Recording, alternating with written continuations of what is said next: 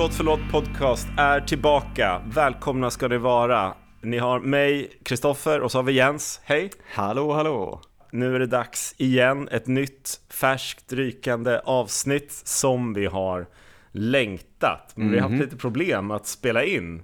För du har varit på en lång, lång resa. Ja, jag har varit i Argentina i tre månader. Eh, Det har ändå varit en, en resa som har varit lite Beatles-formad. All right. Uh, ja, men uh, Beatles är ju otroligt stora i uh, Sydamerika. Alltså om Paul kommer till Ullevi i Sverige idag så kommer inte han sälja ut arenan. Men om han åker till uh, Sydamerika så då är det 150 000 på läktarna liksom. Det är, det är Beatles histori. Och jag tänkte inte riktigt på det när jag åkte dit. Jag var ju i en liten, liten by mitt i ingenstans som heter El Chalten. Ligger eh, i södra Argentina, i Patagonien. Mm. Och jag insåg ju ganska snabbt att det, det är ju det är Beatles-referenser överallt liksom. Det sitter Beatles-bilder på väggarna och det spelas Beatles-musik på alla restauranger och ja, men, Är det sant? Ja, ehm, de älskar Beatles där. Eh, och Det här är jag absolut ingen aning om. Vad kul. Jag trodde det bara var typ så här uh, reggae-musik eller någonting. Det kopplar jag Ja. så här uh, klättrar-communityn, vibet Ja. med i Patagonien. det, det, var, det fanns absolut bilder på, på Bob Marley och sånt där också. Ja men Beatles är superstora där. Ehm, jag tror att varje restaurang där hade någonting på väggarna som har med The Beatles att göra. Uh, nej men, eh, ja, det här är ju El Chalten då som jag var i, det är ju uh, hiking-huvudstaden i Argentina. Eh, Så det är Mm. väldigt många som kommer dit och vandrar, det är otroligt populärt. Klättrar också som du säger, men vandrar. Och då hade de ju i, eh, de hade ju sådana här gift shops här och var. Och eh, Mm. då hade de ju såklart en tröja där tre, nej förlåt, fyra personer går över ett övergångsställe och de har liksom backpackers eh, grejer på Just sig. det. Ja. Det känns ändå som ett slappt motiv. Det är liksom första tanken som kommer in i huvudet. Jag har en det teori. här gör vi en t-shirt av. Jag har en teori att eh, Abbey Road kan vara det mest kopierade omslaget i världshistorien, alltså när det kommer till eh, att göra liksom merchandise av det, av olika turistställen och sånt där. Ja men det är också, det är för att det, det är så lätt att kopiera också. Det är ju bara ställa fyra personer på, på rad vid ett ögonställe. Ja. Ögonställen finns ju i hela världen liksom, typ överallt. så, ja. Det är, nu, ska, nu ska inte det här avsnittet handla om Abbey Road, men det är ändå bara som en kommentar så ironiskt i sammanhanget som alltid när stor konst skapas, att det är tillfällena, i tillfällena som det sker. Det var inte Mm. direkt superplanerat att det skulle vara fyra pers som går över en gata, det var Nej, bara nej. något som, ett beslut som togs i stunden och sen slutade det med att du sitter på, eller står i någon butik i Argentina och ser en trö- tröja eller en t-shirt med Ja. fyra stycken som går över en väg. Eh, i den här, jag var med en grupp människor då, 13 andra personer och så gick vi en utbildning helt enkelt. Eh, I vandring och klättring och eh, äventyrsguider blev vi. Okej. Så det var Mm. människor från hela världen. Och jag blev ju snabbt känd som han som lyssnar på Beatles. Det, det Om så. jag känner dig rätt så har du ganska påtvingat, men självklart från din sida, väldigt tidigt i bekantskapen bara satt på Beatles-låtar inför alla. Ja. alltså, ja men så blev det. Så även denna gång. Och i den lägenheten som jag bodde i så blev jag lite av lägenhetens eh, DJ. Så det var jag som spelade musik hela tiden. Kommer att jag spelade While My Guitar Gently Weeps. Eh, Det var det folk som inte Mm. visste, vad, visste vad Beatles liksom. är Ehm, det sant? Ja, Men de hade hört låten förut. ja, ja, precis. Eh, så det var flera sådana exempel och Um, det var ju, det var några stycken som, som, uh, som sa till mig liksom att du, du har öppnat ögonen eh, uh, för, ja, till Beatles för mig. Vilket, eh, Det är liksom det, det finaste du kan få höra. Det är sånt som du drömmer om. Ja. Eller snarare så här, antar kommer hända när du spelar Beatles för folk. Ja. Att du bara är liksom gurun som sprider ordet vidare. De ska väl bara förstå när de hör det här hur jävla bra det är. Men eh, jag skulle bara vilja säga det här, att det var, det var en person då, en, en eh, mexikansk tjej som heter, som heter Mar- Maria. Nej men hon, hon sa faktiskt specifikt, tack för att du gjort mig till Beatles-fan. Eh, Okej, Ja, så det, det var ju otroligt roligt att höra.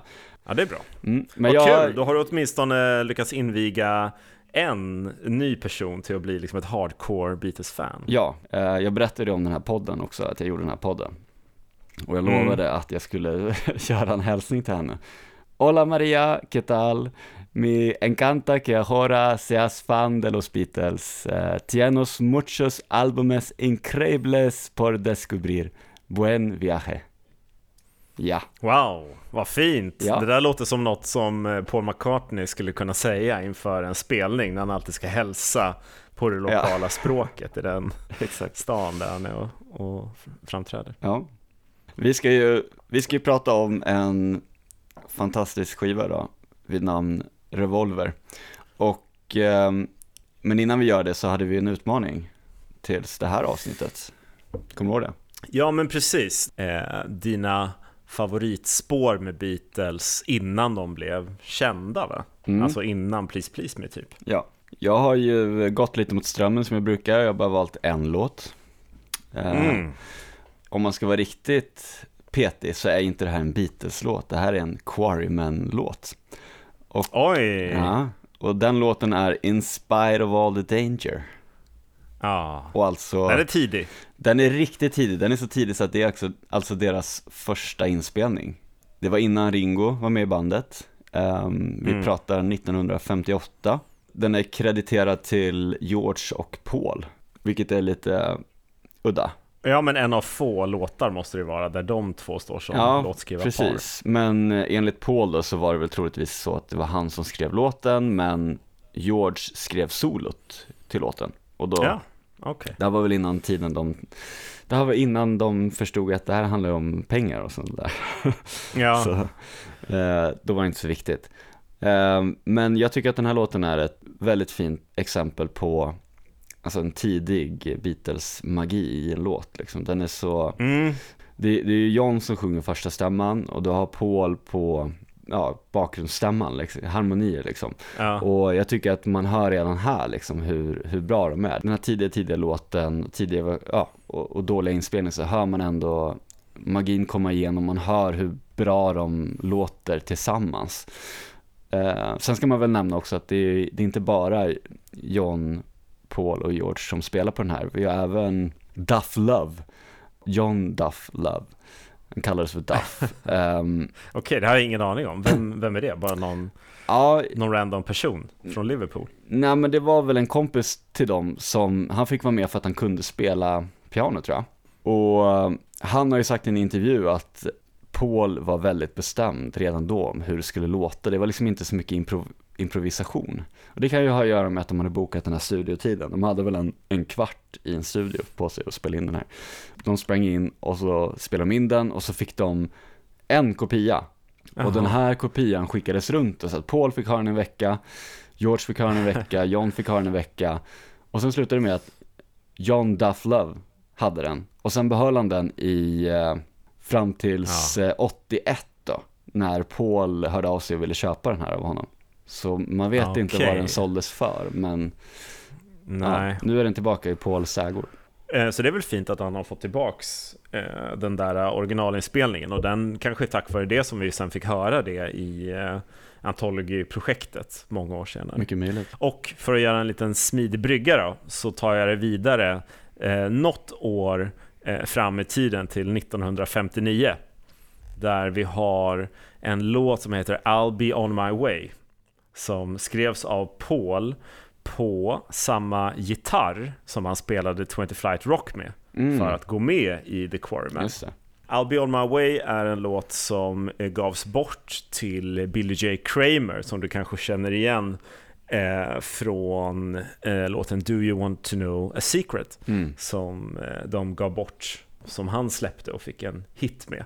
Så I'll be on my way var en B-sida till eh, Do you want to know a secret. Mhm.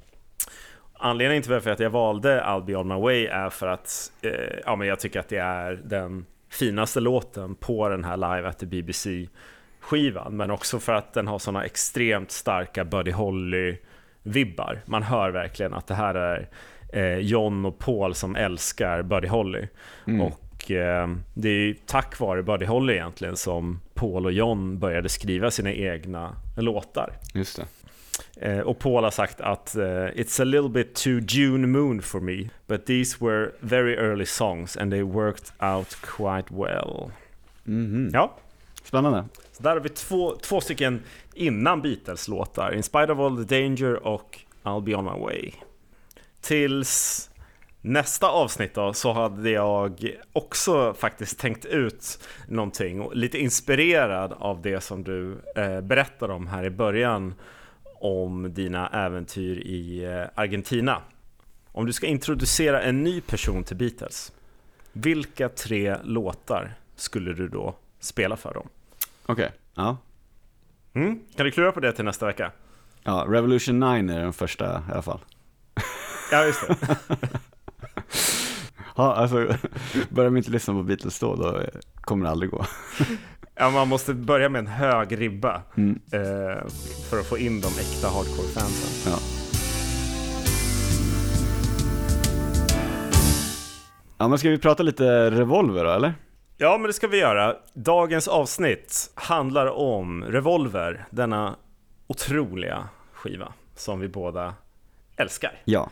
Um, ska vi börja med att prata om bara vad som har hänt lite mellan att de släppte Rubber Soul till att eh, Revo- Revolver började bli en slags verklighet för dem? Ja, absolut. För att påminna lyssnarna lite grann då, så var det ju så att Rubber Soul släpptes den 3 december 1965.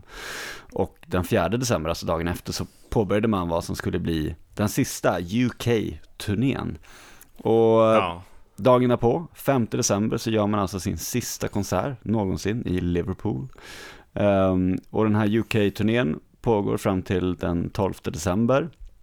Var på den längsta Mm. ledigheten Beatles någonsin har haft sen genombrottet påbörjas. Då man som band röstar ner att göra en ny Beatles-film. Och även, var, även så var det så att kontraktet på att göra, släppa fyra singlar per år och två album per år med EMI gick ut. De vägrade också göra julkonserter va? Mm. Eh, den här gången, som de också brukade göra tidigare. Ja, den här ledigheten eh, visade sig vara väldigt viktig för, för Beatles. Eh, under den här tiden så hinner de ju få massa influenser och tid att tänka och bli inspirerade och influerade av olika saker. Och de, de gör mycket under den, här, under den här perioden. John och Ringo de åker till Trinidad, eh, George gifter sig med Patty Boyd, åker till Barbados på honeymoon och Mm. Paul åker till Schweiz med Jane Asher och de går på klubbar, köper bilar, ja, lyssnar på musik och går på fester och allt möjligt liksom. Jag läste en ganska intressant analys av den här tre månaders perioden där eh, journalisten då sa att det här var första gången som eh, den här gruppen om fyra eh, splittrades under en paus mellan albuminspelningarna och på egen hand hade ledig tid. Och det kan man nästan höra också på skivan. Att det här är liksom första riktiga gången på en albuminspelning där man får ja, åtminstone tre olika uttryck då. Ett från Paul, ett från John och ett från George utifrån vad de var mest fokuserade på som individer på den tiden. Mm, precis. Intressant då är att den 4 mars 1966 så publiceras den här intervjun med John Lennon av Maureen Cleave med det berömda citatet Christianity will go, it will vanish and shrink. I needn't argue, argue about that. I'm right and I will be proved right. We're more popular than Jesus now. I don't know which will go first, rock and roll or Christianity. Jesus was all right, but his disciples were thick and ordinary. Men eh, det här eh, skapade ju inga rubriker i England, vilket är ganska intressant. Eh, utan det, det kom ut och det, det hände ingenting, men senare så släpps det här citatet den 29 juli tillsammans med ett citat från Paul McCartney som inte är lika uppmärksammat om hur han tyckte att eh, man eh, behandlade svarta människor i, i USA eh, som inte alls fick samma uppmärksamhet. Men det här med eh, kristendomen, det säger man inte ostraffat i USA, som väl ett Nej, väldigt eh, eh, bibliskt land även nu.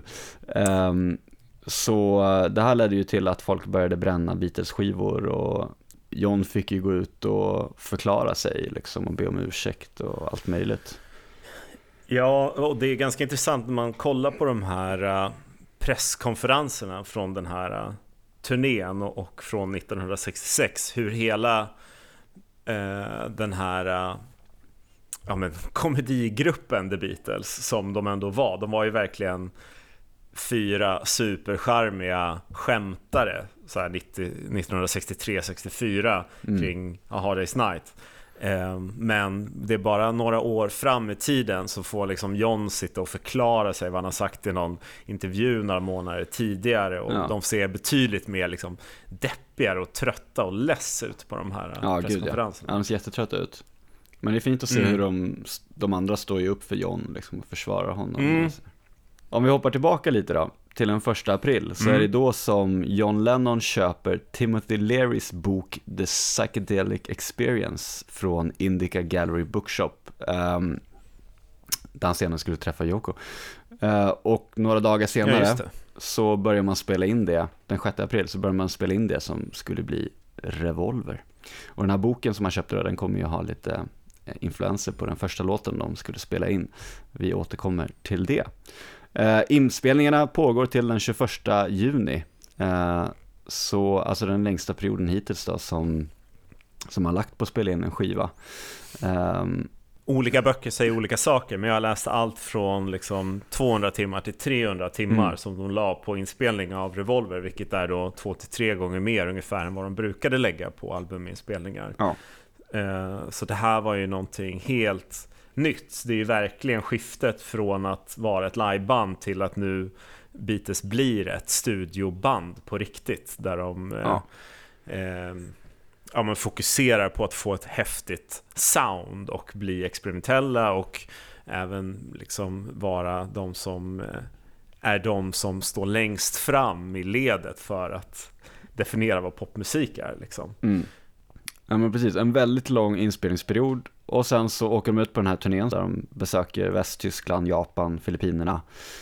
Indien för första gången, ett snabbt besök. Eh, mm. Och sen den 5 augusti så släpps Revolver.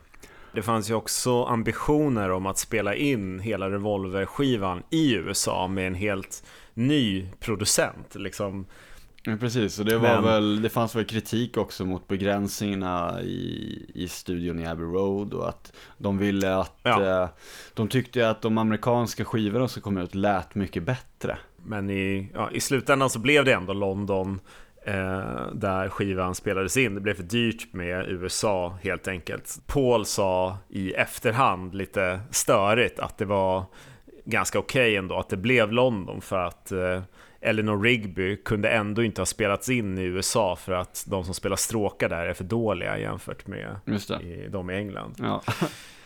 um, så uh, det blev George Martin, men den här gången lite mer som en sponsor som hjälpte dem att få till visionen och soundet mer än att vara deras uh, chef eller lekledare eller vad, vad han var uh, liksom de tidiga åren. Mm. Och så kom Geoff Emerick in Ja men precis, och det, det var ju deras studiotekniker va? Ja, och han har ju en stor roll, det kommer vi komma in på när vi pratar om låtarna, men han har en ganska stor roll i, i att förverkliga eh, Beatles visioner om hur instrumenten skulle låta. Resultatet då? Eh, vi får en skiva som eh, blandar mellan klassisk musik, rock, ballader, barnmusik, psykedelisk musik, indisk musik. Mm. Den är ganska schizofren. Ja men det är den. Eh, och det här sätter de en titel på som de kallar skivan för Revolver. Ja, det är ju kanske den enklaste titeln de har på en skiva, men den är ändå så klassisk. Och jag kommer när jag var liten så, så tänkte jag på en revolver, alltså en pistol. Men, eh, men det är ju så här, det är så enkelt som så att um, de satt och funderade på vad skivan skulle heta och de hade en massa olika konstiga förslag. Eh, men istället så blev det då Revolver eftersom vad gör en vinylplatta på, på en spelare? It revolves, den går runt. Eh, Just det. Så den det går är runt, det är en revolver. RPM. Ja. Eh, skivan då, 34 minuter 45 sekunder lång, 14 spår, bara originalkompositioner. Ska vi prata lite om omslaget? Ja. Jag har nog alltid tyckt att det här är ett av de snyggare albumen faktiskt. Och eh, mm. Det är ju Klaus Vorman som har, som har designat det här. Ja, eh, Klaus Vorman är ju en gammal kompis som de eh, har sedan Hamburg-tiden. Och eh, det var ju helt enkelt så att John bad honom eh, illustrera omslaget och vid den tiden då hade inte Klaus varken ritat eller målat på några år. Han var en ganska känd eh, musiker. Men eh, eh, Klaus besökte studion då efter att ha tackat ja till John och började re reflektera lite och det finns ett citat då där han har sagt att They were being so avant-garde I thought the cover has to do the same thing How far can I go? How surreal and strange can it be? I wanted to push the design further than normal Och det blir ett collage, eh, delvis eh, eh, inspirerat, inte själva collaget då, men teckningsstilen delvis inspirerad av en brittisk 1800-tals konstnär som heter Aubrey Beardsley. Beatlarna älskade det och det finns någon story om att Brian Epstein ska ha börjat gråta av lycka när han fick se omslaget. Ja, det känns som att man hela tiden kan upptäcka nya detaljer. Ja, framsidan är ju liksom omskriven, omtalad och debatterad sen den kom ut. Men skivan har ju också en baksida som är ett foto av eh, Robert Whittaker som är en superkänd och jätteduktig fotograf som också har tagit mycket andra bra eh, Beatles-bilder. Exempelvis den eh, där John har en maskros framför ögat men också det klassiska Butcher-omslaget som mm. han tog inte så eh, Ja men som han tog nära in på hela revolverfotot också. Precis. Eh, tänk när, när ni kollar på det här omslaget att det här kom ut 1966 och jämför med lite hur andra skivomslag såg ut 1966. Det var inget som såg ut så här i alla fall. Nej. Nej men jag tycker väl att det, det känns eh, som att det är dags att eh, börja gå in på låt för låt. Ja, men vi gör det. Vi eh, tar oss in på sida A på Revolver. Första öppningsspåret är Taxman, ja. en låt av George Harrison. Ja men eh, ett ytterligare klassiskt öppningsspår på en skiva. Vi hade Drive My Car på för, förra skivan och nu Taxman. Och, nej men dels så har vi ju den här inräkningen alltså. Eh, one, two, three, four, som kan ses som en liten eh, hint till eh, Please Please med, alltså första skivan när de börjar med I saw her standing there. Och det är one, two, three, four. Men sen läste jag någonstans att man kan ju också se det som att han räknar sina pennis här. Alltså han lägger, han lägger pengar i hög. En, två, tre, fyra. En, två, tre, fyra. Och sen handlar ju, tänkt. nej, inte jag heller. Och sen handlar ju låten eh, om skatten då. Det här är ju George attack på det brittiska supertax-systemet där man betalade 19 shillings i skatt på ett pund och ett pund är alltså 20 shillings. Ja, han är ju en känd antiskattperson. Det gick, som, det gick ju så långt att han senare i livet köpte hus i Schweiz för att undvika betala skatt. Nej men precis, de sa väl liksom att så, så fort man började tjäna pengar, men då tog staten alla ifrån den. Liksom. För att gå in lite på hur låten kom till då, så eh, enligt George så ska, eh, så ska det ha varit Johns idé att nämna dåvarande premiärministern Harold Wilson. Och även... Mr Wilson. Precis. Och även oppositionsledaren Edward Heath. Just det. Och det är alltså första gången som Beatles direkt syftade på levande, levande människor i en låt och mm. Eh, gör det lite så här opolitiskt genom att nämna båda två. Lite revolution va? Ja precis, det känns så klassiskt John att bara säga count me in, count me out, ja. nämner båda sidor. Exakt. Eh, men det, det är som du säger, det, det, här är ju ändå något nytt. Mm. Eh, att vi har ett, liksom ett öppningsspår eh, som inte direkt handlar om kärlek, vilket är liksom det klassiska temat, utan det här är en låt om politik och där de till och med namnger två ministrar. Det här är ju eh, någonting som Beatles inte har gjort förut och framförallt inte på liksom, ett öppningsspår mm. där de dessutom har George som sjunger. Ja men precis. Eh, och sen så, eftersom George är ju första gitarrist kan man ju tro att det är han som spelar gitarrsolot i den här låten, men det är Paul som gör det. Vilket George eh, gillade, han gillade det solot som Paul spelade. Och eh, det kan vara, det är ett väldigt bra solo skulle jag vilja säga. Och det kan vara inspirerat av eh, solot i Yardbirds Shapes of Things, om du lyssnar på, på Mm. den. Eh, och sen på tal om Paul så tycker jag att han även spelar bas på ett mycket fint sätt, något som blir bara mer och mer vanligt här. Ehm, särskilt om man lyssnar på tredje versen, um, det här när de sjunger If you try to sit, I'll text the seat och så vidare. Mm. Lyssna på basen där i bakgrunden. Oj, oj, oj. Och det är ju hans nya Rickenbacker där som vi fick, vi fick se han sitta med i, i Get Back-dokumentären. Just det. Ja, det är här den kommer in alltså. det är här den ja, kommer in häftigt. på riktigt. Yes. Eh, Jag tycker att det är en skitbra låt. Det är också lite gulligt liksom. George är 23 år gammal och har någon slags politiskt uppvaknande. Det är Ja. först när han själv börjar bli liksom miljonär, då blir han direkt eh, antiskatt och skriver en eh, låt om det. En grej som eh, dock är ganska häftigt med texten är ju att eh, George han ger råd till folk som håller på och ska dö. Han säger Now my advice for those who die Declare the pennies on your eyes. Just det. Och det där är ju en, liksom en kul referens till grekisk historia om hur folk begravdes med mynt på ögonen för att liksom betala den här färden eh, till undervärlden när man åker Just det. båt. Mm. Eh, och det tycker jag är ett bra exempel på hur George liksom fortsätter utvecklas som text, textförfattare. Ja, men jag tycker vi tar och lyssnar på Taxman för det är en otrolig öppning på den här skivan. Yes, då Mm, går vi vidare till nästa låt på skivan som är Eleanor Rigby. Det här är ju en låt som jag tror att de flesta känner till. Ja, verkligen. Det här är en Paul McCartney-låt som är...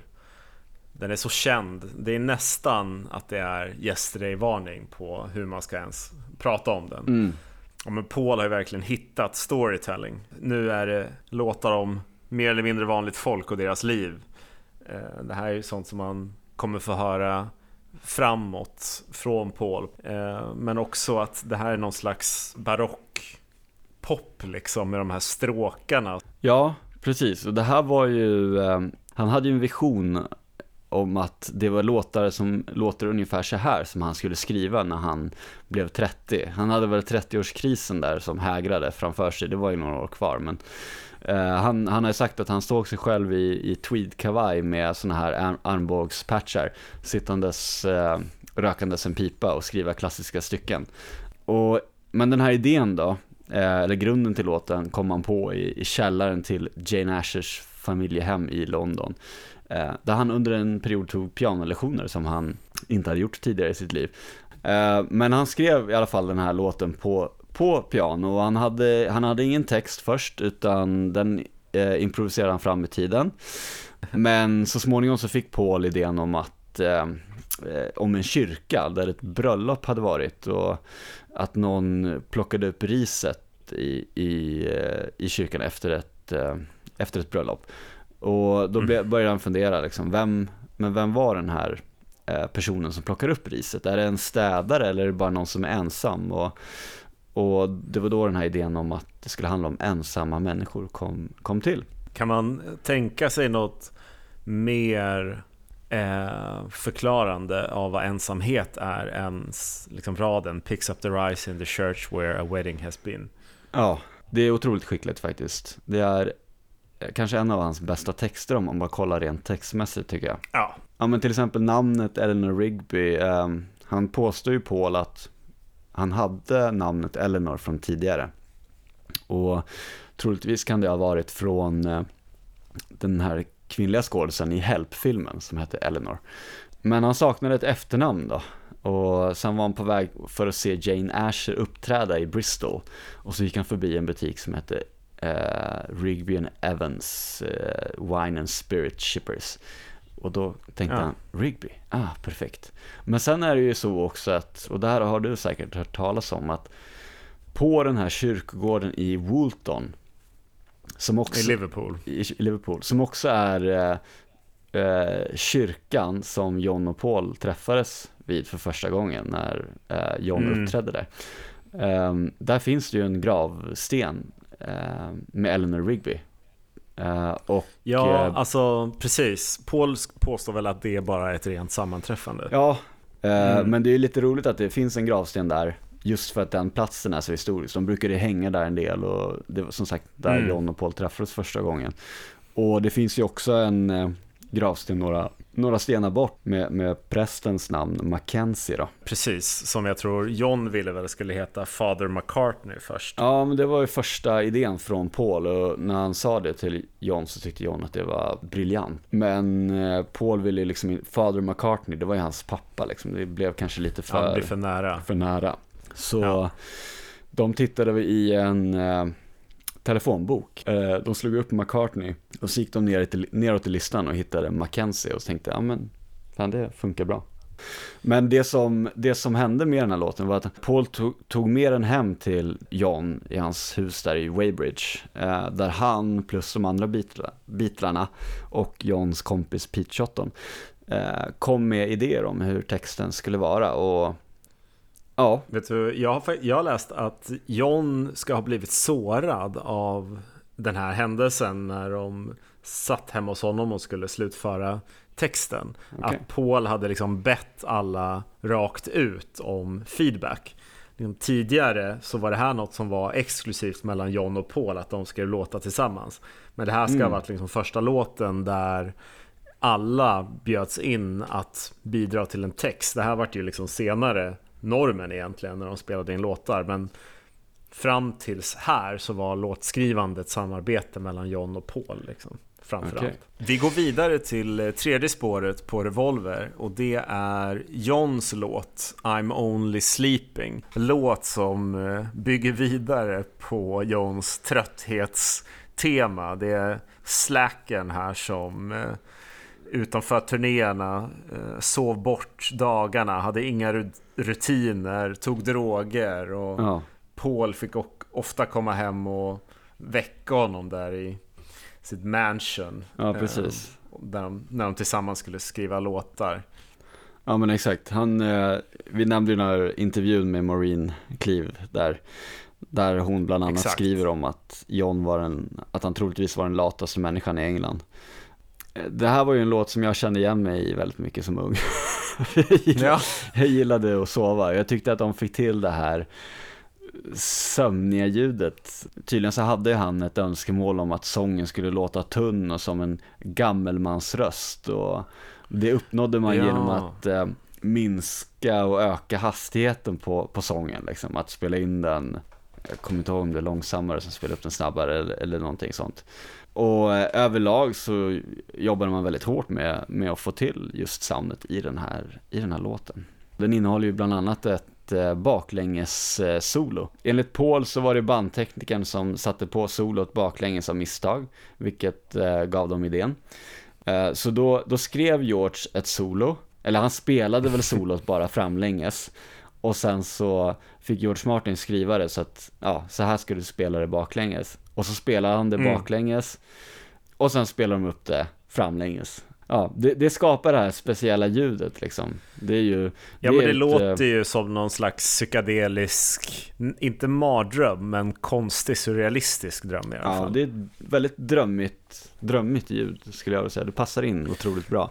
Eh, Jag har alltid älskat liksom hur groovy den här låten är. Den har något så här eh, konstigt, lite nästan så här smutsig, funkig vibe på något vis. Men även om man lyssnar på Anthology så finns det en ganska nice instrumental version där man får just det här eh, soundet Mm. som finns i den här låten. Det här är en av mina favoriter måste jag säga på skivan. Ja. Om man ska, vi, nu, när, nu sa vi att ja, men den handlar om hur trött eh, och lat John var liksom. Men det är klart att det finns kanske en djupare betydelse där också. Ehm, Jag älskar den här eh, textstycket Everybody seems to think I'm lazy I don't mind, I think they're crazy mm. Uh, running everywhere at such a speed till they find there's no need. Ja. liksom, han, han hade ju alltid, sovrummet var alltid hans comfort zone. Det var ofta i sovrummet där han skapade mycket av sin musik. Mm. Ska vi gå vidare?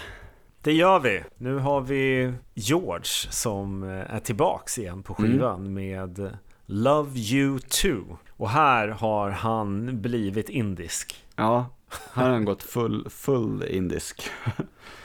Det, är ju, det låter ju väldigt annorlunda och det är inte bara för att eh, hela låten har en sitar i bakgrunden utan det är även eh, första gången vi får höra truminstrumentet tabla eh, som spelas av, inte Ringo Starr, utan eh, en inhyrd musiker vid namn eh, Anil Bhagwat. Och dessutom så är det ett flertal andra icke namngivna indiska musiker eh, som spelar sitar och tambura.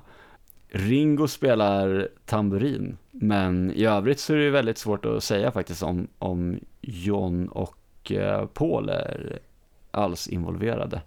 Det är tveksamt om det är ens George som spelar det mesta av sitaren på låten eller om det är en av de här okända indiska musikerna. Vad ska man säga, det är något helt annat än Taxman. Ja. Nu är det mer på ett spirituellt plan.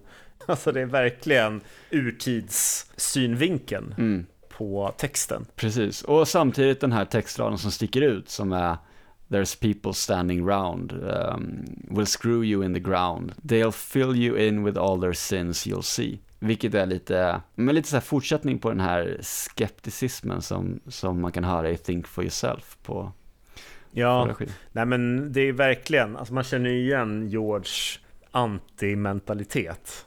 Here, there and everywhere, nästa låt på eh, Revolver, det är ju en omtalad låt, inte minst av Paul McCartney själv som har skrivit den. Han brukar ju ofta nämna det här som sin eh, favoritlåt om mm. man liksom tvingas välja bara eh, en från sin katalog. Och, eh, alltså jag kan verkligen förstå att han väljer den här. Han måste vara så otroligt stolt över den här eh, låten. Mm.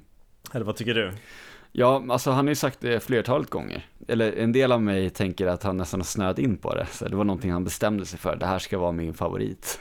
Och så har han upprepat ja, det i ja. intervjuer liksom genom 70, 80, 90, 00 under 10-talet. Liksom. Det står ju bland annat i, i hans eh, senaste bok här som jag har, den här eh, texterna. Men där ska man också säga att även John har sagt att det här är en av hans favoritlåtar av The Beatles och Paul.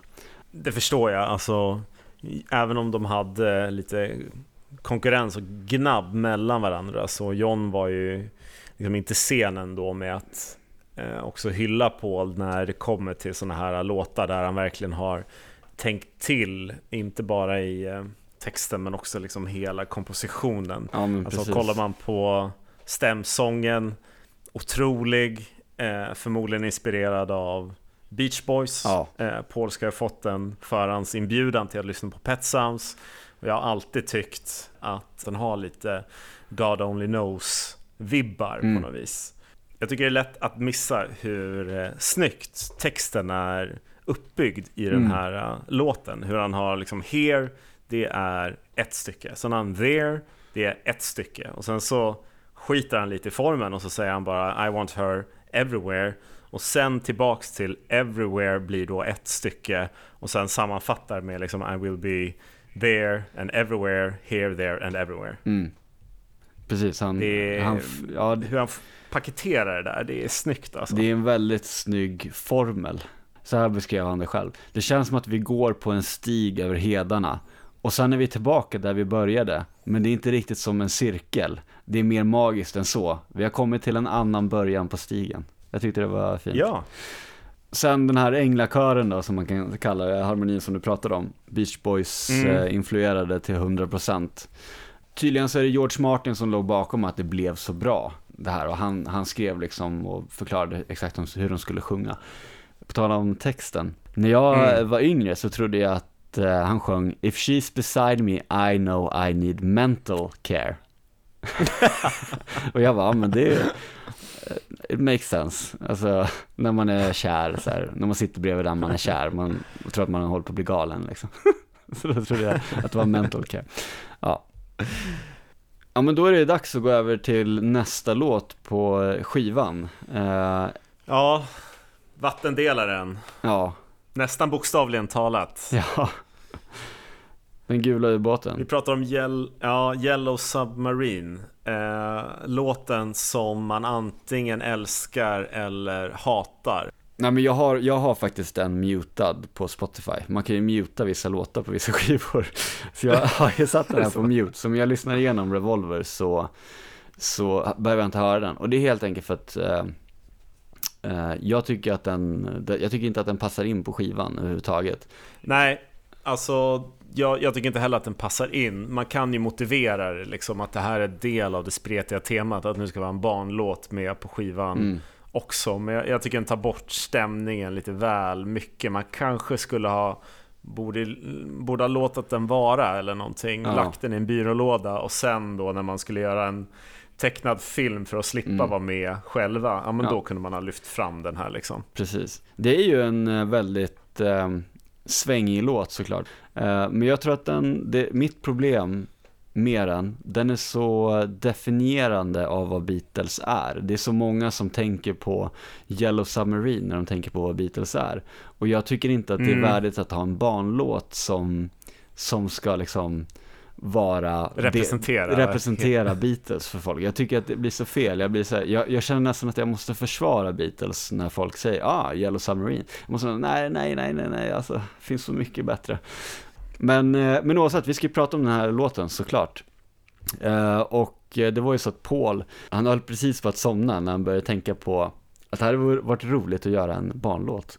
Uh, och då började han mm. tänka på en gul ubåt, eller en gul ubåt dök upp i hans medvetande. Och eh, det var ju troligtvis på grund av att det var väldigt populärt med tv-program om så här, undervattensvärldar på den här tiden. Och ganska så snabbt så bestämde han sig att det här skulle ju vara en, en Ringo-låt. Så han skrev den på ett sånt sätt som gjorde att den inte skulle vara så svår att sjunga. Um, och det var Paul som skrev det mesta av låten, men John bidrog lite. De tyckte bara det var kul att få göra något som inte var så seriöst, kanske. Ja men precis, är, man har ju inte hört någonting från någon Beatles som, som eh, handlar om något hat mot den här låten. Liksom, utan de verkar ju ha tyckt om den ganska mycket allihopa. Um, mm. Och kanske mycket på grund av att det är Ringo som sjunger också. De samlade väl sig alltid bakom och ställde sig bakom Ringo när han skulle få, köra, få göra sina låtar. Framförallt så eh, har den ju en massa pålägg där vi har exempelvis John som blåser bubblor genom ett sugrör i någon slags kastrull med vatten. Mm. Eh, Paul och John pratar genom burkar för att det ska låta som man pratar någon slags intercom. Eh, John snackar liksom på baksidan av sin förstärkare eh, för att liksom sjunga med eh, i sista versen. Om du tänker på, du har säkert tänkt på att han liksom, man hör John komma mm. igen i bakgrunden. Eh, och sen så ska man ha snurra runt med kedjor i badkar för att skapa liksom soundet av eh, havet. Och så har man bjudit in folk då som får utöver det sjunga med för att ge en lite sån partystämning. Bland annat Brian Jones från Rolling Stones. Ja, just det. Eh, åtminstone jag fick ju höra i många år att det ryktades att de sjunger på svenska. Just det. En vandringsmyt att de sjunger att posten är här, bland ja. annat. Ja. Men det stämmer ju inte alls, utan det de faktiskt sjunger då i bryggan, John och Paul, är Full steam ahead, Mr Boatswine, full steam ahead. Full steam ahead it is, Sergeant. Cut the cable, drop the cable, aye aye sir, aye aye, captain, captain. Ja. Och så är det med det. Ja, så är det med det. Ja, men vi tar och hoppar vidare då till nästa låt på skivan som är She said, she said. En låt av eh, John till största delen och eh, det jag tycker man reagerar på, eller jag reagerar på, är att det här är liksom den första trumlåten på skivan mm. riktigt. Här har vi en sån klassisk Beatles-låt där Ringo liksom driver låten framåt på ett skönt sätt liksom, tillsammans med George eh, gitarr. Men här är verkligen trummorna är grejen i den här låten ju. Det är ett otroligt trumspel på, på den här låten och här mm. um, det är något som den här skivan är känd för också, just trumsoundet. Um, mm. Och ja, nej, men det är definitivt höjdpunkten på den här låten.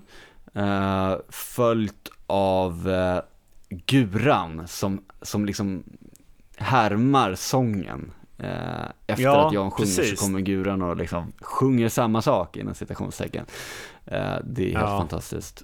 Men här har vi ju, som du sa, det är John igen och det är ju LSD-inspiration. Ja, han säger en grej den här som jag alltid har älskat.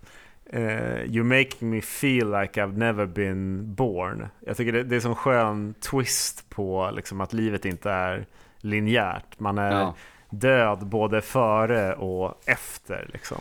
Han är så jäkla bra på sådana här grejer, framförallt när han har tagit LSD. Precis, det, det finns ju en, en story också bakom det här och såklart. Året eh, innan då, 1965, på sommaren där, så hade Beatles hyrt ett hus i Los Angeles, i Benedict Canyon. Där de hängde. De kunde inte riktigt gå ut för det vart ju rabalder liksom. Så de, de festade i det där huset då. Och, och eh, det gjorde man tillsammans med Roger McQuinn och Dave Crosby från The Birds. Samt eh, Peter Fonda, skådespelaren. Och de satt där tillsammans och tittade på någon film med Jane Fonda, syrran. Som John tyckte var hemsk, eh, riktigt tråkig, han blev riktigt uttråkad. Men i alla fall, han och George bestäm, bestämde sig för att ta lite LSD. Och eh, något senare så satt George ute på altanen då med Peter Fonda och eh, sa att det kändes som att han skulle dö. Och Peter Fonda då, som var en van eh, trippare, eh, han berättade ju då en historia om när han själv nästan hade dött på operationsbordet när han var liten. Han hade råkat skjuta sig själv. Så han sa ju till George bara, lugn, jag vet hur det känns att vara död. Enligt John så hade han gått förbi och hört då hur han hade sagt I know what it's like to be dead. Och då ska John ha sagt put all those things in your head? John var ju redan lite irriterad efter att ha sett den här dåliga filmen. Så han var ju irriterad på hela familjen Fonda då tydligen. så, och enligt John så ska liksom Peter Fonda ha följt efter dem nästan under hela kvällen. När, när de bara ville njuta av sin tripp. Jag tror eh, George eh, säger i Anthology att eh, Fonda was showing us his bullet wound. He was very uncool. Ja, ja men han var väl, de uppfattade honom som lite oskön liksom. Men det är därifrån idén till, till låten uh, kommer. Och det här som du sa, uh, You making me feel like I've never been born, ska ha varit någonting enligt Peter Fonda som John hade slängt tillbaka på honom.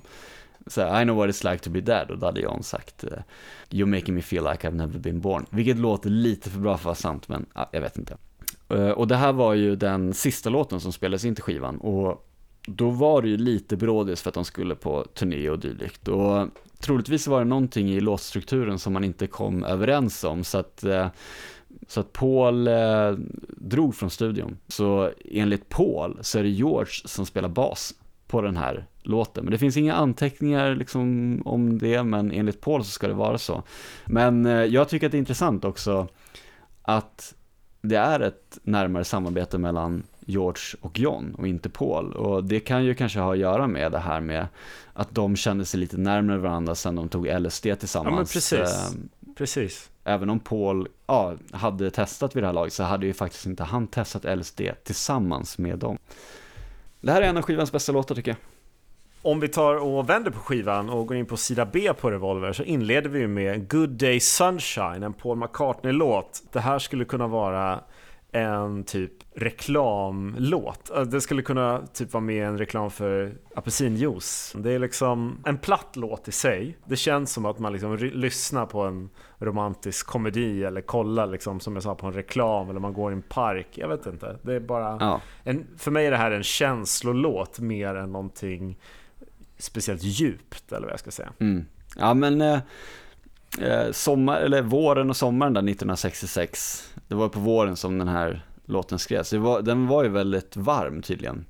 Och det inspirerade Paul till att skriva den här låten hemma i Johns hus. Han satt vid, vid poolen där igen. Um, mm. Och John hjälpte till. Alltså låten i sig är ju inspirerad av uh, The Lovin' Spoonfuls hit uh, Daydream. Samtidigt som Good Day Sunshine spelades in så kom uh, The Kinks låt Sunny Afternoon in på Englandslistorna.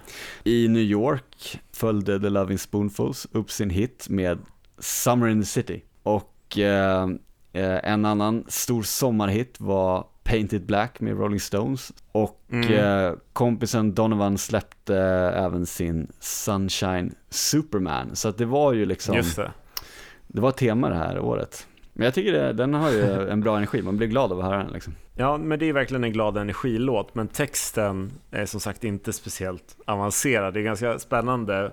På samma skiva har man eh, Here, There and Everywhere och Eleanor Rigby som är liksom poesi. Och sen så får vi I need to laugh and when the sun is out I've got something I can laugh about. I feel good in a special way. I'm in love and it's a sunny day. Alltså det är, för att vara Paul här så är det ändå ganska så basic text ändå. Ja, och samtidigt så kan det enklaste vara det, det finaste ibland. Bara, We take a walk, the sun is shining down, burns my feet as they touch the ground.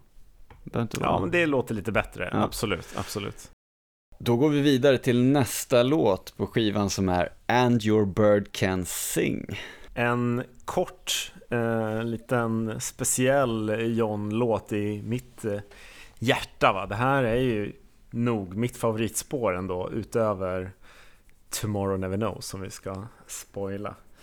Eh, men jag har eh, alltid eh, älskat den här eh, låten. Det är någonting med det här eh, riffet eh, som är helt magiskt. Eh, det är någonting med texten när han säger You tell me that you heard every sound there is and your bird can swing but you can't hear me. det är som att John liksom vill bli förstådd och alla andra lever i en annan verklighet så som han ofta såg världen här. Fantastisk eh, låt som tyvärr John kanske inte gillade lika mycket, jag vet inte. Nej, han avfärdar väl den som en utfyllnadslåt va? Jag tycker väl inte att det är en, en av mina topplåtar på skivan, det tror jag nog inte. Men jag tycker absolut att det är en bra låt. Eh, man blir meddragen av eh, det snabba tempot i den. Och det krävdes ju två hela 12 timmars sessioner att spela in den liksom. Och ändå så tyckte John bara att det var utfyllnad av. Men eh, låtens arbetstitel var You Don't Get Me. Mm, ja men det, det är precis det som jag också tolkar vad den handlar om. Liksom. Exakt, och jag tror att din tolkning är nog närmare sanningen. Men det finns någon annan, det finns ju andra teorier om att den ska handla om Rolling Stones och rivaliteten sinsemellan. Jag, och att, hur John ansåg dem vara, liksom att de bara kopierade Beatles. Jag, jag kan inte riktigt se det och äh, men jag, jag tror snarare att det är åt ditt håll som du säger där och att det är det här uppvaknandet eh, han känner att han fått av LSD. Jag har sett sanningen och ni andra som inte har tagit LSD, ni är inte upplysta så att eh, ni kan inte se det som jag ser i det här fallet liksom. Eh, you can't see me, you can't hear me. Jag tror precis, jag tror att det är dels det men också kanske hans lite avsmak mot personer, kändisar som var tyckare, som, som han ansåg de trodde sig kunna allting och var expert och hade svaret på allt. Men var det något de inte hade svaret på så var det vem han var och vad han tyckte och kände. Nästa spår på Revolver det är For No One av Paul McCartney. Eh, jag tycker att det här är kanske en av Pauls vackraste låtar någonsin. Alltså till och med kanske en av de finaste och sorgligaste låtarna om brusten kärlek. Liksom att han vågar ta sig själv på så här stort allvar när han är ändå så pass ung. Ja, jag tycker den är jätte, jätte, jättefin, verkligen. Jag ska ta och hålla med dig där. Jag tycker att det är en jättefin låt. Jag tycker att den verkligen den är väldigt pricksäker i hur den sätter ord på hur det kan kännas i, i eh, när ett förhållande tar slut, helt enkelt. Mm. Det här distanserande mm. sättet. Jag gillar liksom hur han, hade han sjungit det utifrån ett jag-perspektiv hade det kanske blivit för såsigt eller någonting. Jag gillar att han, att han sjunger om she och you liksom. Uh, mm, jag håller med. Det blir uh, snyggt observerande på något vis. Det här, uh, And in her eyes you see nothing, no sign of love behind the tears, cried for no one, a love ja. that should have lasted years. Ja men det, det, det är en relation som tagit slut, båda hade investerat mycket i den här relationen. Hon är också ledsen över att, liksom, över att det är slut. Men hon är inte ledsen ja. på samma sätt som, hon har inte kvar den här kärleken, hon, hon, vill, hon har redan gått vidare. She wakes up, she makes up, hon ska gå ut liksom, hon har gått vidare redan medan han är kvar i det här liksom. Jag tycker det, det är väldigt skickligt, man, man ser liksom historien. Paul säger ju själv att eh, om den här låten, den var nog om ännu ett gräl. Jag har inga lätta förhållanden till kvinnor, aldrig någonsin. Jag pratar för mycket. Eh, John ska ha gillat den här uh, låten också, och kallat det för ett fine piece of work. Ja, och Mm. jag vet inte om det är någonting man ska nämna mer om låten så ska man väl nämna valthornet där. Som, Ja, precis. Alan Civil. precis, ehm, som var Englands främste valthornsspelare vid den här tiden. Men, men i övrigt då, förutom Alan Civil och Paul McCartney och såklart George Martin i bakgrunden så, så var Ringo den enda andra biten som var närvarande. Och vi kan ju också nämna att Alan Civil då, som spelar valthorn på den här låten, det var också han som sen skulle spela eh, på A Day in the Life. Uh, ska vi gå till nästa låt då som är Dr. Robert?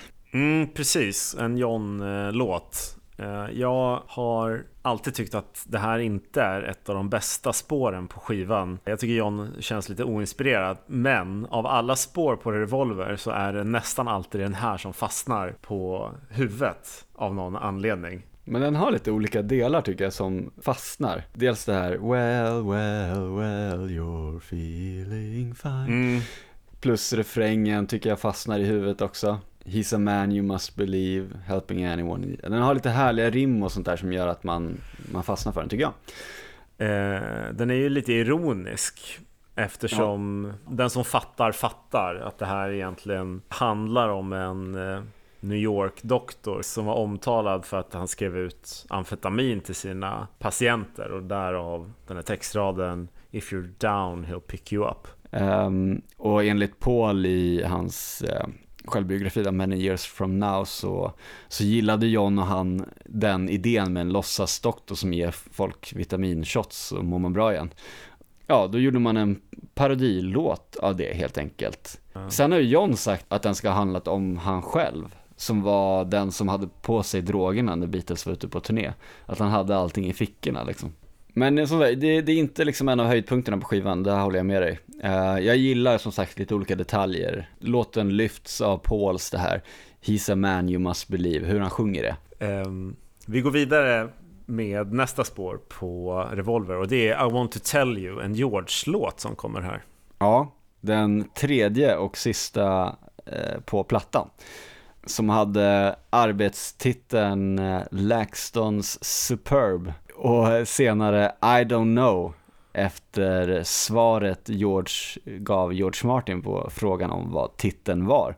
Eh, George var ju inte så bra med titlar, han kom alltid på dem väldigt sent. Eh, men det är i alla fall, det är rekord för George med antal låtar på en Beatles-platta. Inte nog med att han får liksom första spåret på skivan, nu får han faktiskt tre låtar.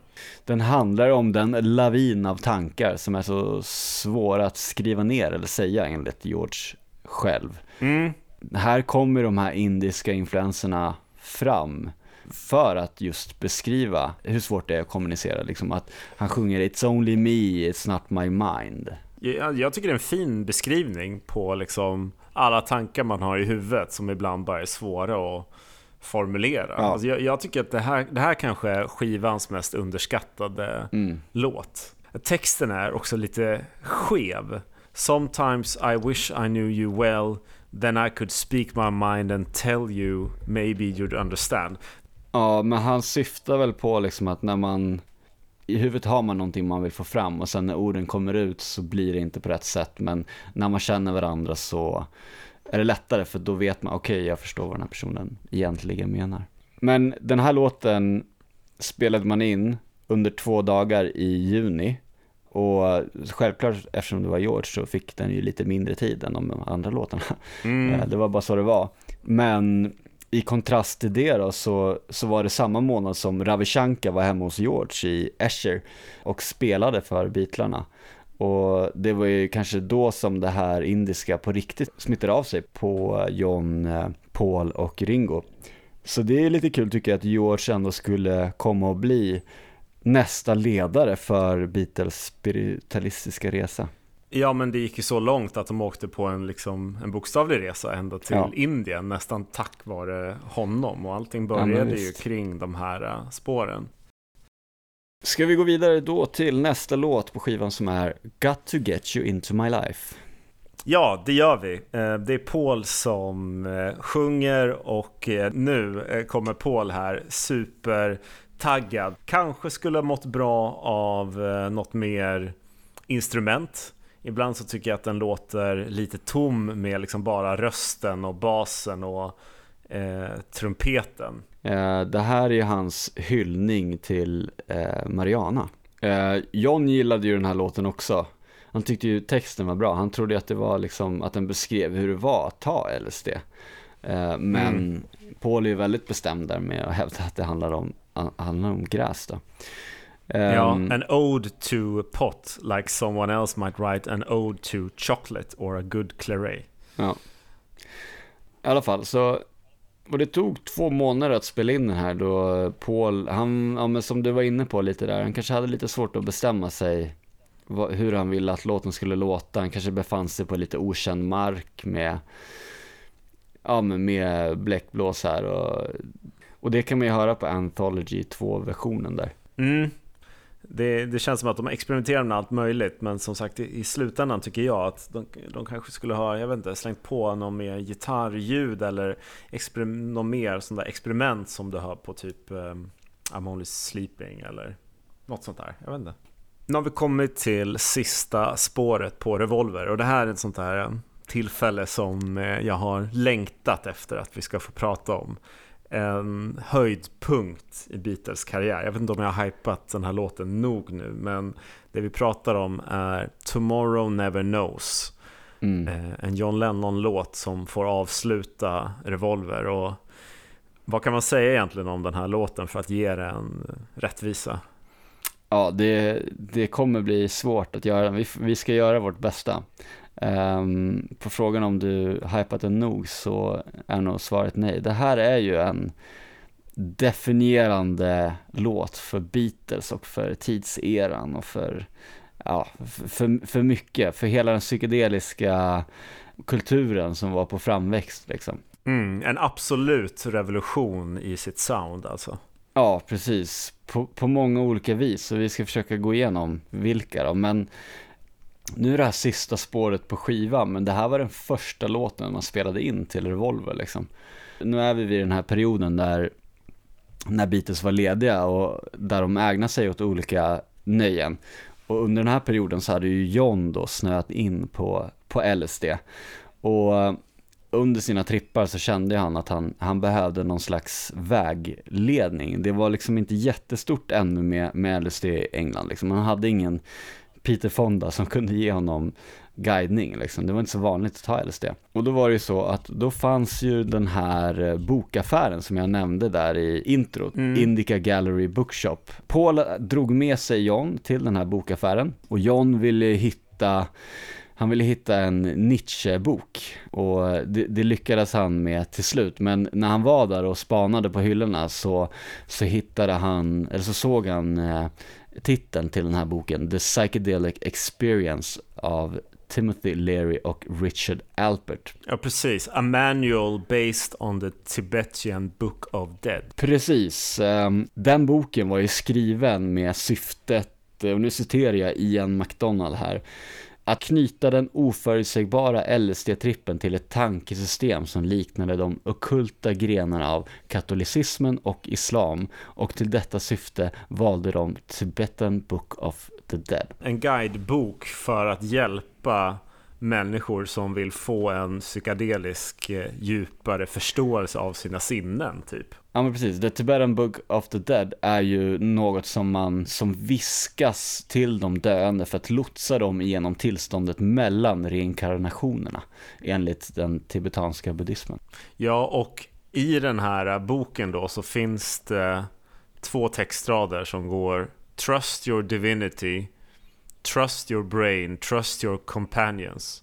Whenever in doubt, turn off your mind, relax, float downstream. Och det är där liksom som vi har texten som inspirerar Tomorrow Never Knows. Precis. John ska ju ha läst typ hela den här boken i affären liksom. Och så tog han med sig den hem och så läste han in eh, parafrasen av Tibetan Book of the Dead på en bandspelare. Och så tog han LSD och sen spelade han upp det som han hade läst in.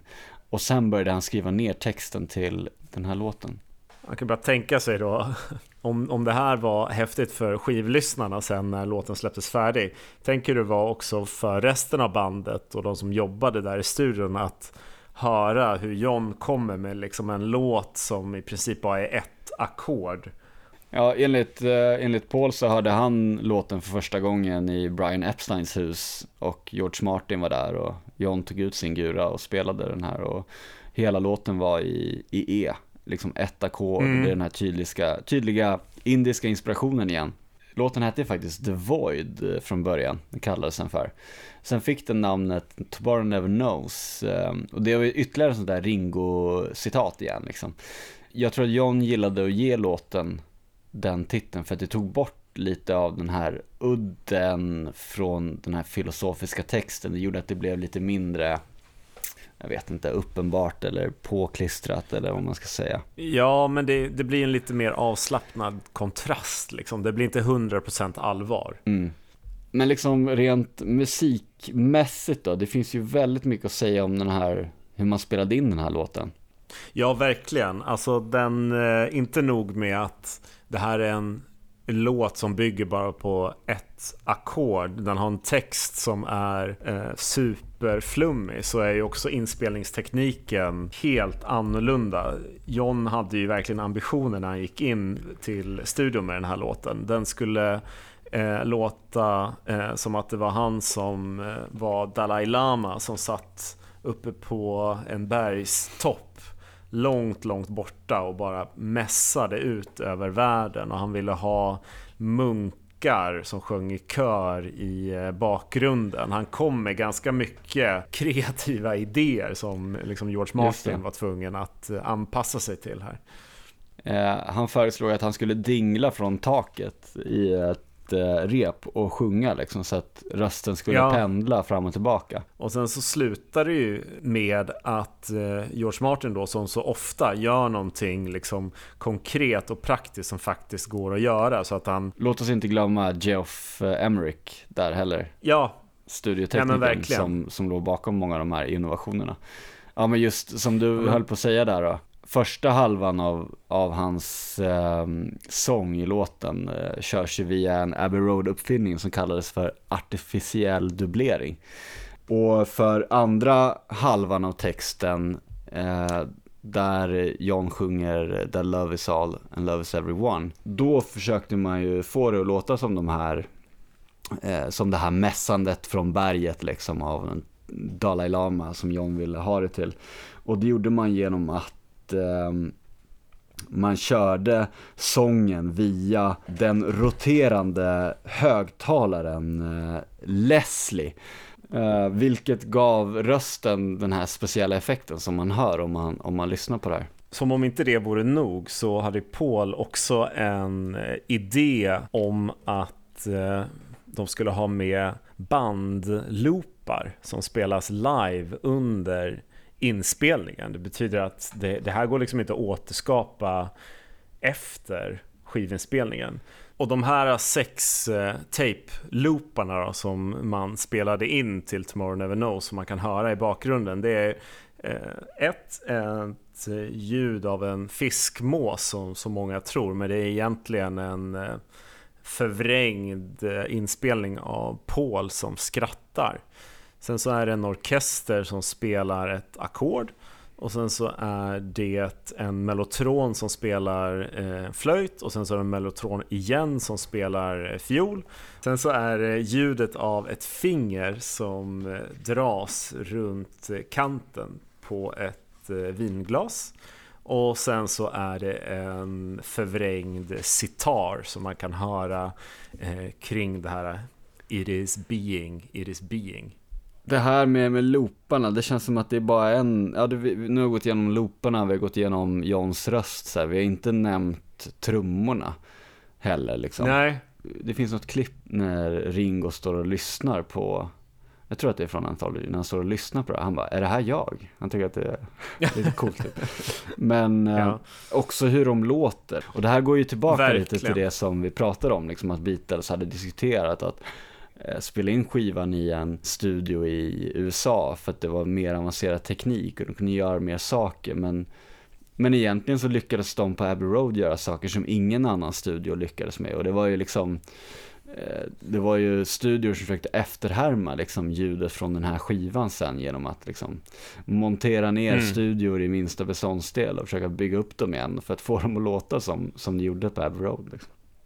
George var ju såklart väldigt uppspelt över den här låten eftersom den påminner ju så mycket om eh, indisk eh, musik i liksom att man bara kör via ett ackord. Och eh, han sa i oktober 66 Uh, this is easily the most amazing thing we've ever come up with. Some people might say it sounds like a terrible mess of a sound, but the song ought to be looked on as interesting. If people listen to it with open ears, it's like the Indian stuff. You mustn't listen to Eastern music with a Western ear. Ja, nej men det är, en, det är en fantastisk låt som, ja dels på 60-talet inspirerar en helt ny genre inom musiken och man kan se det som startskottet till hela den här psykedeliska eran liksom. Men ord kan ju bara säga så mycket. Jag tycker att det är dags att uh, vi tar och lyssnar på Tomorrow Never Knows. Ja, och där har vi Revolver i sin helhet. Ja, verkligen. Nej men det är ju, ja det är svårt att rangordna skivor men den är ju topp tre. Det är den definitivt. Men eh, okej, okay, om du ska säga dina favoriter på skivan, vad blir det då? Min topplista. Tomorrow Never Knows. Mm. And Your Bird Can Sing Eleanor Rigby I'm Only Sleeping och For No One.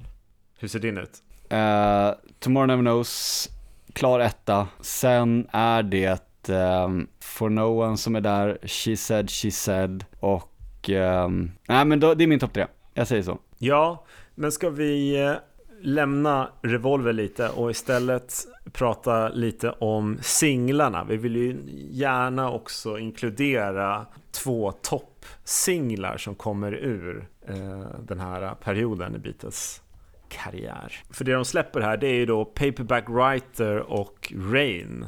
Paperback Writer som A-sida och Rain som B-sida. Men ska vi börja med Paperback Writer då? En Paul-låt eh, va? Precis. Pauls eh, andra raka A-singel då.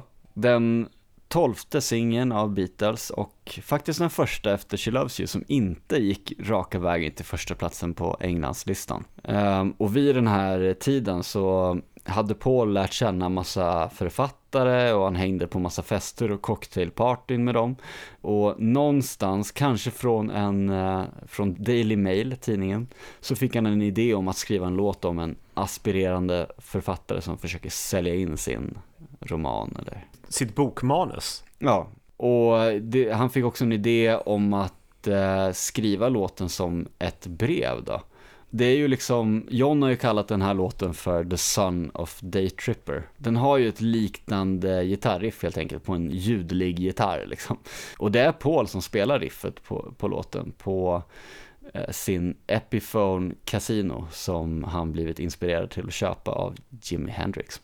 Och förutom den här hårda gitarren så är ju basen väldigt framträdande på den här låten. Det tycker jag är det bästa i låten. Men sen ska vi inte glömma, det är också en snygg eh, musikvideo. Ja, men precis. Eh, Chiswick House eh, i trädgården där, till det huset. Man spelade in promotion-videos där i färg för USA, till både Paperback Writer och till, till Rain. Och kan du gissa vem som var regissör för de här videorna. Ja men det vet jag faktiskt. Det är Michael Lindsay Hogg som är Jajamän. regissören. Ja, stämmer bra. Här hade man ju liksom, det här var ju innan man hade slutat turnera. Men inom gruppen så låg det ju en, en känsla av att man, de hade ju uppenbarligen pratat om att sluta turnera. De var ju ledsa på det liksom. Och då fick de väl en idé här liksom att, ja men vi skickar den här till USA istället, de här promotion-videorna. Mm.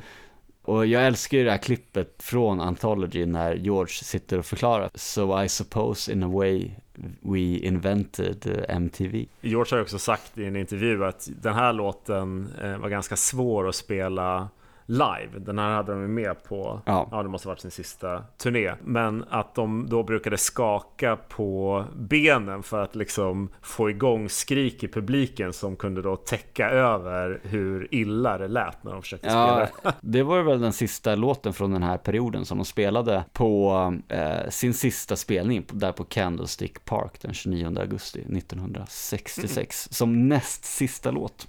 Ska vi eh, kika närmare på B-sidan då? Rain. Uh, Rain anses ju rent allmänt som den främsta B-sidan i Beatles karriär. Och på något sätt är det ju också en av de mest underskattade Beatles-låtarna, för den får ju liksom aldrig riktigt någon så här uppmärksamhet egentligen. Ja, det är ju verkligen synd, men det är ju också ett tecken på vilken extremt hög nivå Beatles hade på sina låtar. Att en sån här äh, otrolig låt kan hamna utanför en skiva och bli släppt som en lite halvbortglömd B-sida på en mm. singel. Det är ju ganska otroligt egentligen. Ja. Men ja. Alltså, jag minns hur jag upptäckte den här låten. Jag måste upptäckt den via an Anthology-dokumentären. Ja men just det, det är ju där som John blir citerad, att han säger äh, Precis, that's the first record with backwards music on it. Och det ska ju ha varit ett, ett misstag va? Ja, precis. Att han eh, liksom, jag vet inte hur man råkar sätta på det baklänges, men han hade suttit och lyssnat på det stenad och tyckte wow, det här var ju ascoolt. Och så hade han kommit tillbaka till studion och bara lyssnat på det här. Um, och alltså basen, den är helt otrolig på den här, på den här låten. Jag läste någonstans att det är nästan så att den det är nästan så att den tar all uppmärksamhet alltså. Uh, och ja, men det tog 16 timmar att fixa med massa pålägg och dylikt. Liksom. Man la mycket tid på den här låten, på en B-sida liksom. Basen som sagt, den är långt fram i, mis- i mixen och trummorna. Det här framhåller ju Ringo som en av sina bästa insatser och man kan väl hålla med, mm. eller vad säger du? Ja, ja, men jag tycker trummorna är, är, jättebra och det finns väl teorier om att trummorna ska påminna om regn också. Kan du tänka dig om man hade tagit bort typ Yellow Submarine och eh, Dr. Robert eller eh, Love You Too och så hade man stoppat in eh, Paperback Writer och Rain istället. Ja. Vilken skiva vi hade fått. Ja, verkligen. Nej, men alltså Rain är en, det är en otroligt eh, underskattad låt. Eh, den har många detaljer man bara kan sitta och lyssna på som basen och trummorna och så här. Det, den förtjänar mer än vad en B-sida.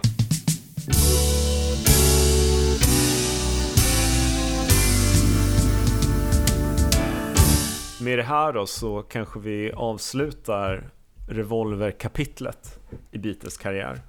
Ja. Men Jens, eh, stort tack för all spännande fakta och alla härliga inspel om Revolver, skivan som eh, vi båda älskar så mycket. Ja, tack själv Krille.